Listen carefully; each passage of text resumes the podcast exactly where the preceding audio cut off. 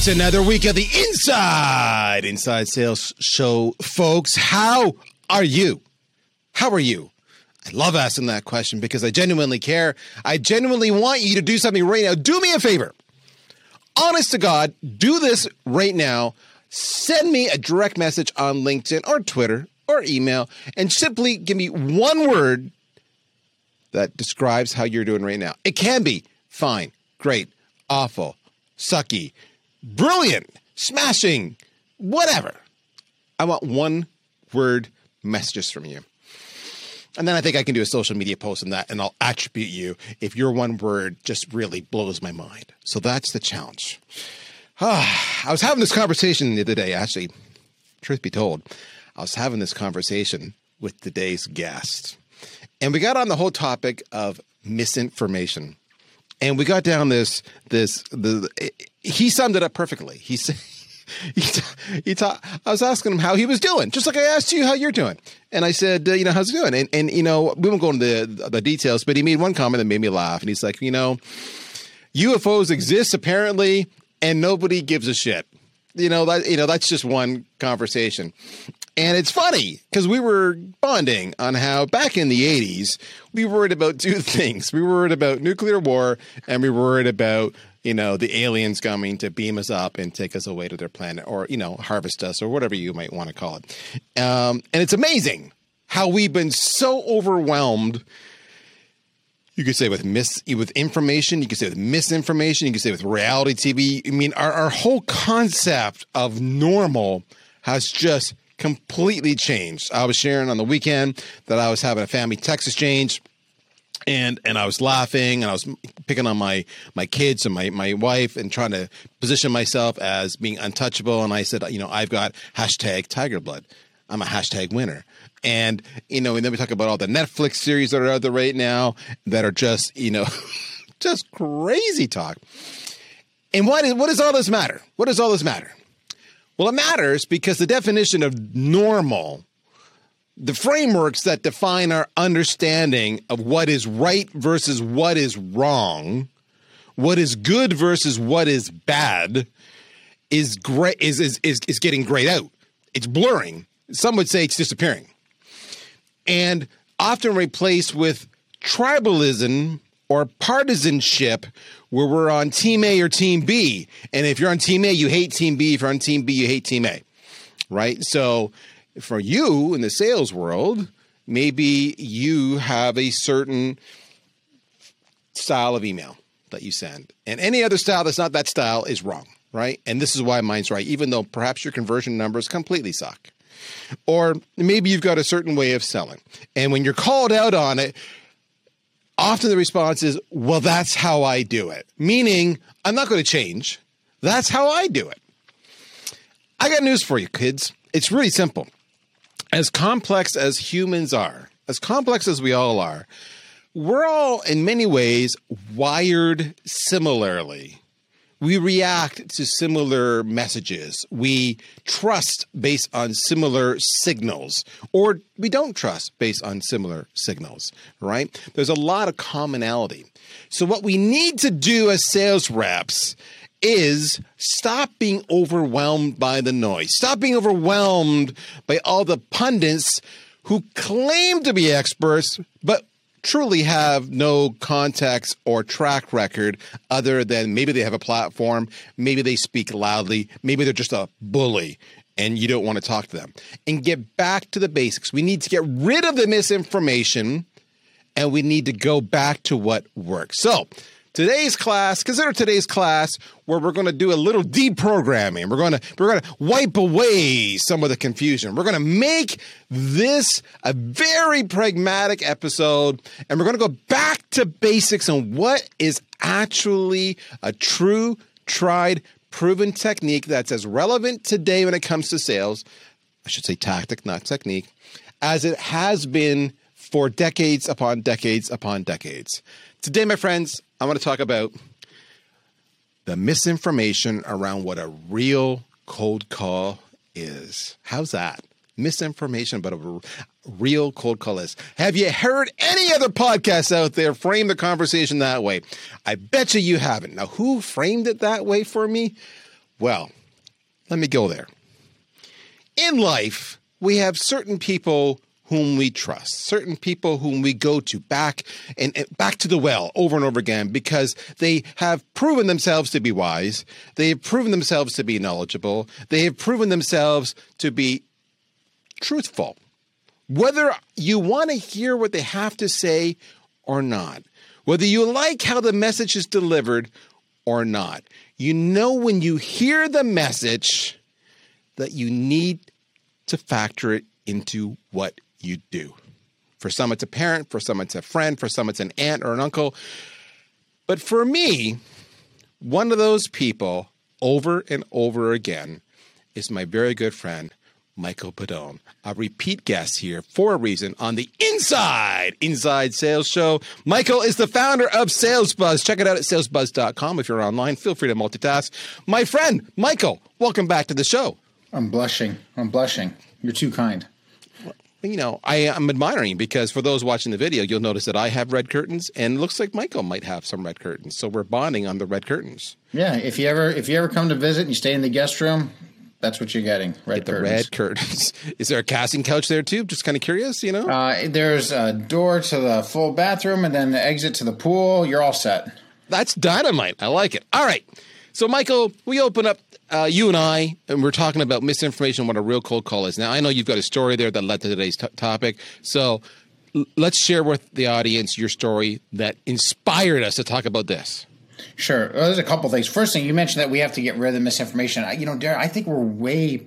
I don't think that that once that Pandora's box is open, I don't know if we're ever going to be able to get rid of stuff. I think people have to start to not they have to research they have to think things through. They can't just believe what they hear right away all the time. I think that the smart people or the lucky maybe the lucky people the smart people whatever they're the ones that are going to find the nuggets in all the noise and what's right and what makes most sense for them. And so so i just you know i wanted to bring that up. I just you know the, i think misinformation and the amplify when you give everybody in the world a voice right? I mean how, how are you going to manage that and i don't want to live in a country or a world that you know manages that but hopefully that we're going to start to be a little wiser and not just believe just because somebody's got a bunch of likes or something on a video or or what have you. I mean, how many times have we seen a video where we know somebody's giving bad sales advice on on LinkedIn and they have a plethora of positive comments, right? You just look at this going, I can't believe. I mean, I mean, look at all these people, you know, thinking this is the greatest stuff information. You know, it's not going to work in the real world.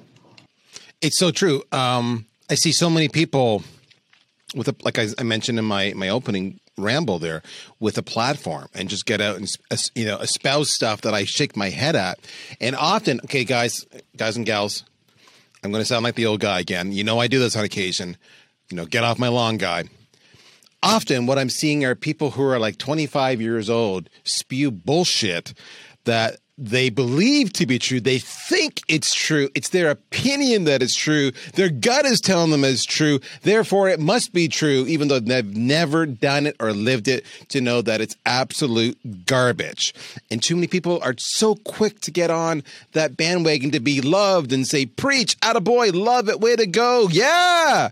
And all you end up doing, folks, is making yourself look as stupid as the person who says it is. To Michael's point, Park your tribalisms, park your biases. You will only get better if you are a critical thinker.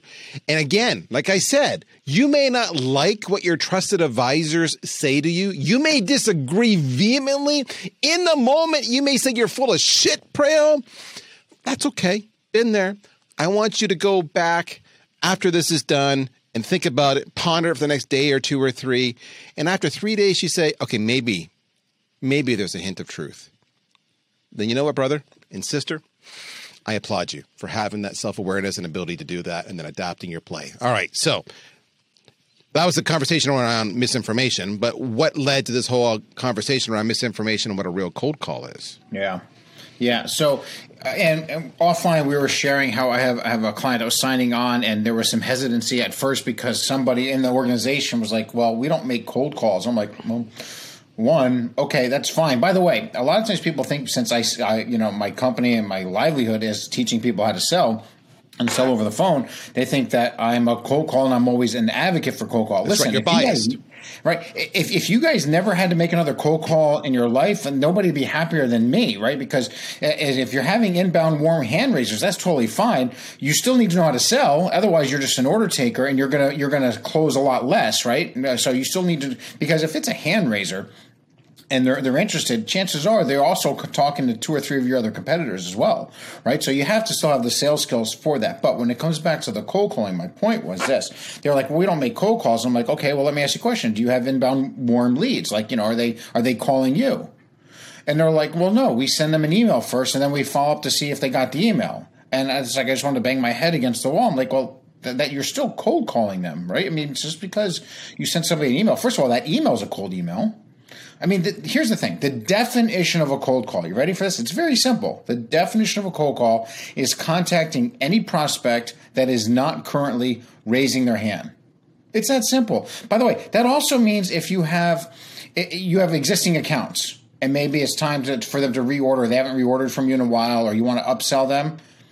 When you call them just because they've done business with you in the past, it's still a cold call unless they were raising their hand. There's nothing wrong with that when you go to LinkedIn and you see LinkedIn themselves, by the way, I love LinkedIn's platform. I use it myself all the time. I think I use it differently than most people do. But uh, with the LinkedIn Sales Navigator and thing, I really use LinkedIn to verify that that person's still there and their title matches before I, I reach out to them. But with that being said, if you ever looked at like LinkedIn Sales Navigator videos about how they sell their service, they say don't make cold calls. Research, see who's connected to you, and then leverage that to make a warm call. And I'm like, this is written by a marketing person who's never made a cold call in their life. They have no idea what, what the definition of a cold call is. And then what happens? Tons of people buy it thinking they're not making cold calls, and then they're still failing because they're not solving the real issue. And and so that's where, and I loved what you said, I actually wrote it down. You know, I don't think we'll be able to get rid of misinformation, so we need to improve. The people that improve their critical thinking skills are the ones that are going to do the best. They're the ones that Yeah. are going to get ahead farther, faster. So let me share a story with you, Michael, on this conversation. And folks, we are going to give you some good tips and tricks on how to do a cold call. But Yeah, part of this is understanding why you need to do a cold call because there's too many of you out there who are falling back on what Michael just said with his prospective client, which is we just do email. And and you do it and, t- and Michael, feel free to jump in here before I tell my story. You do it for a variety of reasons. One reason could be that phone scares the crap out of you and you don't want to do it. Rejection is bad. What if I talk to somebody live? All right, I don't want to be rejected live. Two, you do it because, well, I don't have the right data. Everybody's working from home right now and I don't have the mobile numbers. So I, I, I can't do that, even though there's a thousand sources out there that will show you mo- where most of those numbers are. Um, you will do it because nobody uses the phone anymore. You try to try that angle. Nobody uses the phone anymore. Um, I could go on. Those are three right there.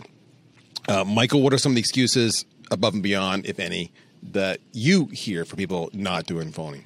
Yeah, uh, the, it always goes back to, to the the fear of rejection. Though the, all everything else is all excuses, right? Because listen, just because people aren't working from home, a lot of companies have their their extensions forwarded to the person's cell, or Yes. they have or they have the apps. Like I don't even have a phone at like a, a physical phone anymore because because you know uh, it's just an app on my desktop that I can hit the dials. I get inbound, outbound calls that way, right? So uh, it's it's really it's a, sure some people aren't going to have those phones, but that's why you need to learn how to leave a voicemail and then send it with an email that matches in order to get them to people to call back. That's how come you have to know how when you when you do call an organization, and if everybody's working from home, but it still goes to a secretary, right, or a gatekeeper, you have to know how to interact with them to encourage them to want to give the right message to increase your chances of a callback. So these are it, it all goes back to in the majority of the time if they solve the fear of the phone, if they solve the fear of being rejected, which is very easy to solve by the way. If they once they solve that, all these other excuses go away and again, you start doing the right things the right way, the right times, and now you're going to start making more money. Okay, so I'm going to tell my story, but as an individual contributor, as opposed to a sales team, um, Michael would obviously sell to sales leadership to train the entire team. But if you just are taking ownership of your own training, uh, there's a good book written by Andrea Waltz called "Go for No." Give it a read. And it's all about dealing with rejection and how you gamify cold calling to actually get over the rejection. It's brilliant. So for an individual contributor, check that out. Um, I love that Michael was sharing a story with his prospect where they're saying that they don't do any cold calling, they just do email followed by email followed by email. So if you're a regular listener here on the show, you know I've been hammering from the rooftops for as long as you know the history of time omni-channel engagement. There's a reason. My story brings it all together. Uh, we do regular group training and one-on-one training here at the company. Uh, yesterday, yesterday we were on a group training call so all of the sales team the sales leadership um, and we're we're actually literally doing live phone calls. Okay okay uh, michael uh, share your screen. Boom okay so you're calling you're calling john doe. Okay michael go boom, you know, calls John Doe. Everybody can hear both sides of the conversation because we're sharing, we're using Zoom, we're sharing the screen, we're sharing the audio. Because to, to, Michael's point, we're using a VoIP app, not an actual hard phone, and so everybody can hear everything. We hear both sides of the conversation, and a couple things happen, right? So either you connect, and then we're going to go through and critique afterwards how the conversation went, which happened, or you leave a voicemail etc. And what you do, of course, is you critique the voicemail as well. And then you critique the tone and the delivery and the pace and the messaging, whether it's a live conversation or a voicemail, and you do it as a group and you learn from it. And we always tie it back to our our approved messaging, our ICP, our personas, and the actual sales methodology and framework and how you do it. And part of what we were showing the team yesterday, beyond all the above, was that you can actually, with a properly prepared list, you can crank through a shitload of calls in a relative hurry. And we're using a three touch, initial three touch. So to Michael's point, how we were showing them yesterday, and this is just one way, it's not the only way. You'll figure out your way. Is we're saying do a connection request on LinkedIn in that message, you know, personalize it and say, I'm going to call you, I'm going to leave a voicemail next. So check out for that. So now they know what's coming next. So you're, you're already establishing some breadcrumbs.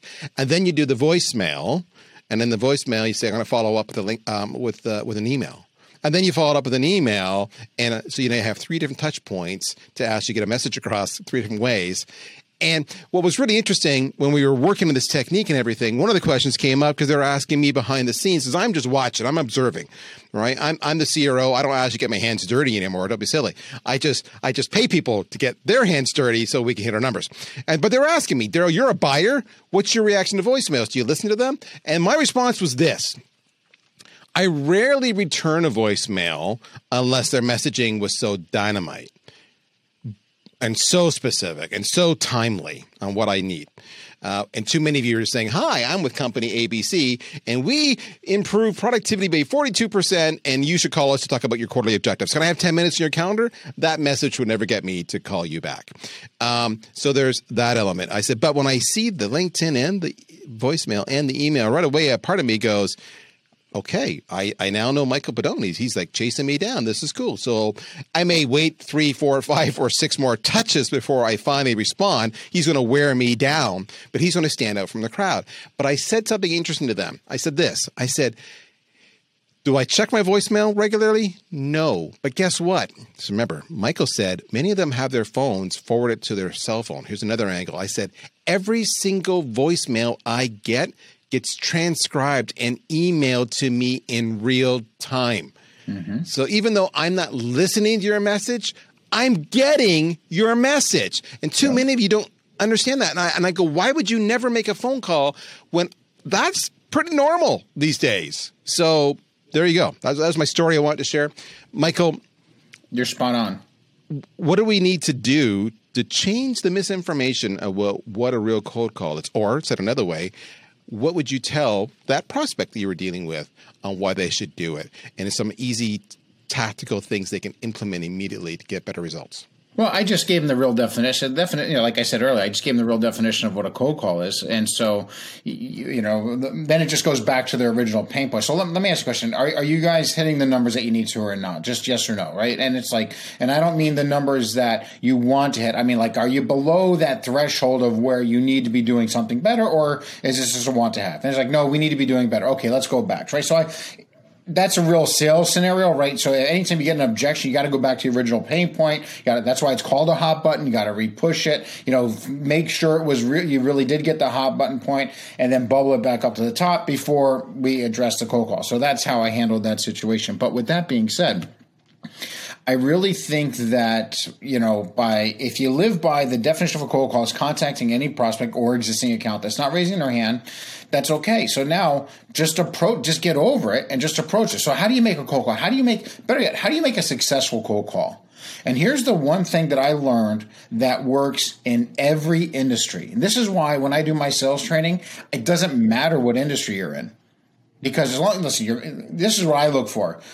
Are you business to business, right? Okay, and you're in the United States or Canada, perfect. You know that's like 99% of my clients.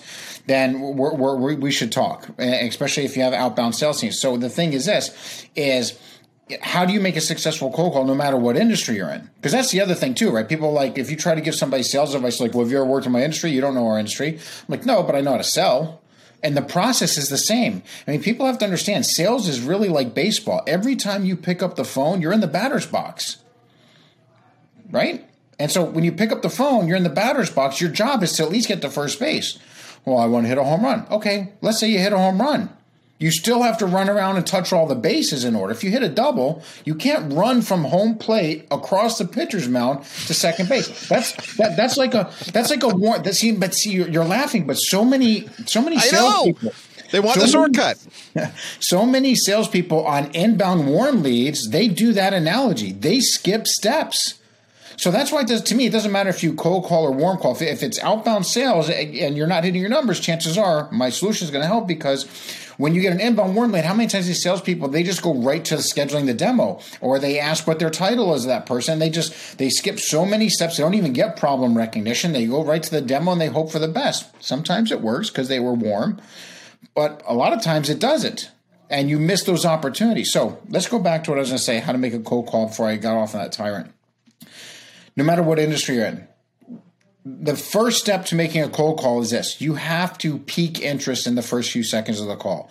If you cannot pique their interest in the first few after what after within that five seconds after hello my name is if you can't pique their interest nothing else matters.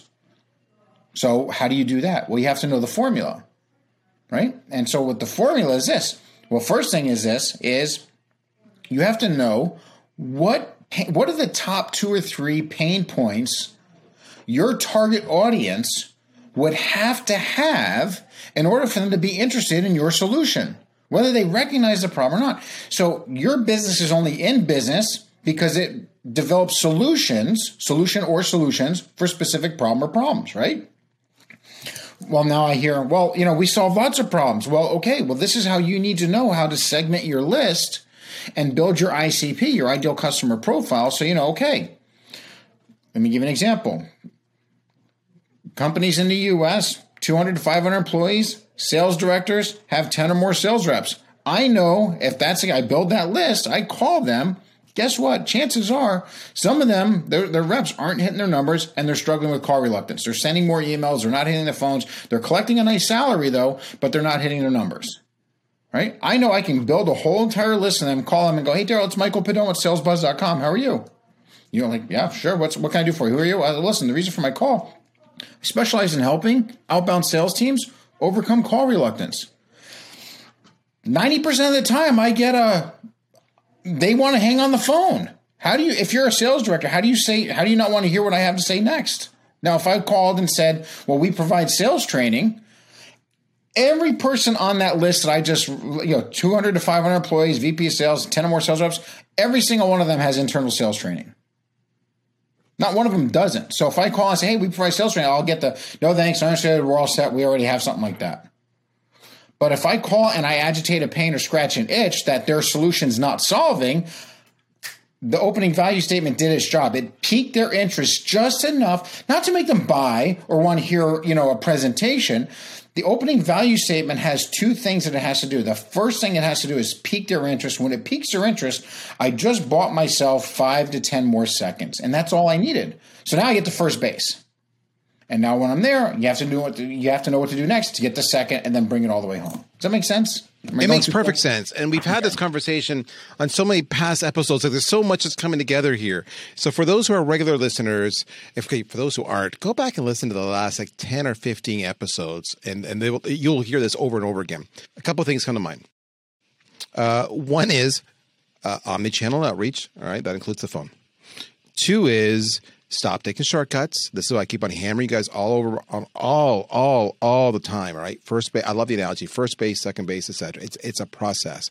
We've talked about the phone where you kind of got like seven or eight seconds to pique their interest, twelve seconds max to actually get them to trust you or not, thirty seconds to they'll, they'll, they maybe will grant you where, where you need permission at that point in time to actually carry on the conversation. If you can't do it, stop it. Stop with all the pleasantries. How's the weather? How you doing? What about those? Uh, you know, what about the Olympics? Whatever you want to call about. Stop all the, all that crap because nobody cares. It's just killing you right away. Just screams sales message because you want to respect the the buyer other thing we've been hammering, hammering, hammering on is understanding your ideal customer profile and your personas.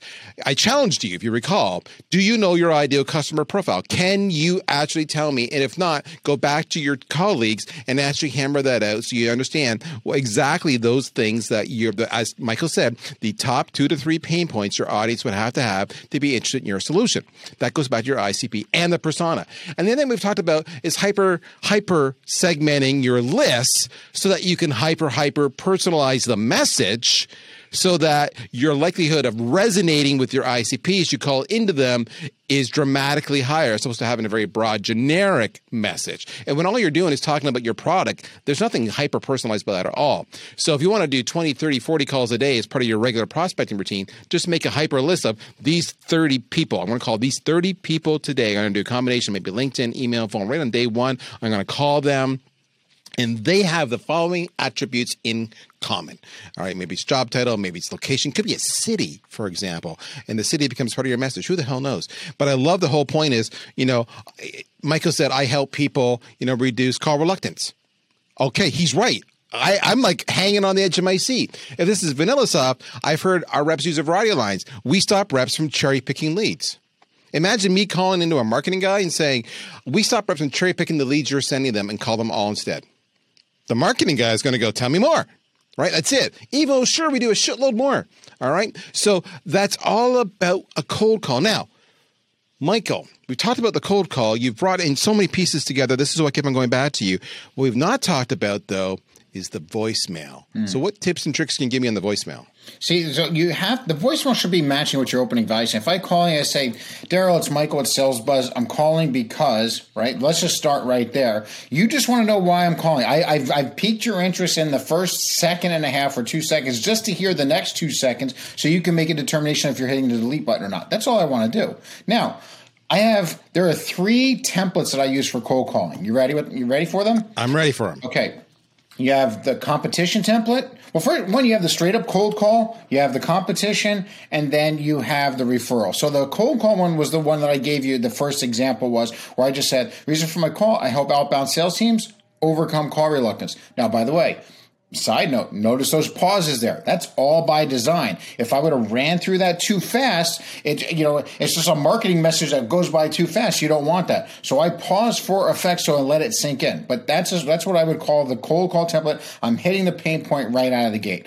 A second one that I use, which is one of my favorites, especially if you're calling niches and into a niche, is called the competition template. Let me give an example. I used to work way, way many years ago. I used to work at DuPont Registry, which is I worked in the online division where I was selling to other general managers of Ferrari, Lamborghini dealerships, things of that nature.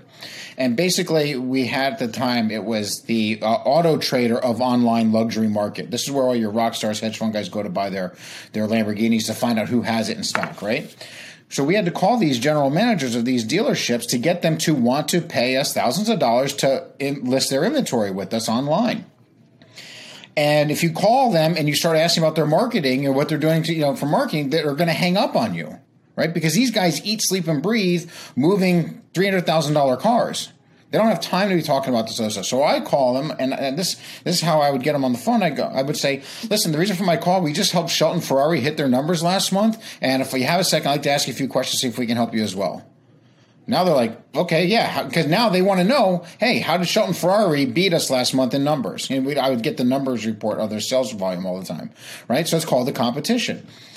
You could do that in, in any of your businesses. If you know you have a big, let me just back up one more. Before I started Sales Buzz, I started an SEO company in 2002. I started this company, sold it a couple years later. But with that being said, I took on a client first, did the one of the biggest ones in Tampa, biggest name in Tampa Bay, did theirs for free, got them really excellent results, got a testimonial, and now I was able to call all the other top companies in Tampa, going, "Hey, the reason for my call, I recently helped so and so get top rankings for the, uh, for on, on Google, and, and it was just that was it. It was just right away. So you have the the cold call, the competition, and then the referral. The referral is real simple.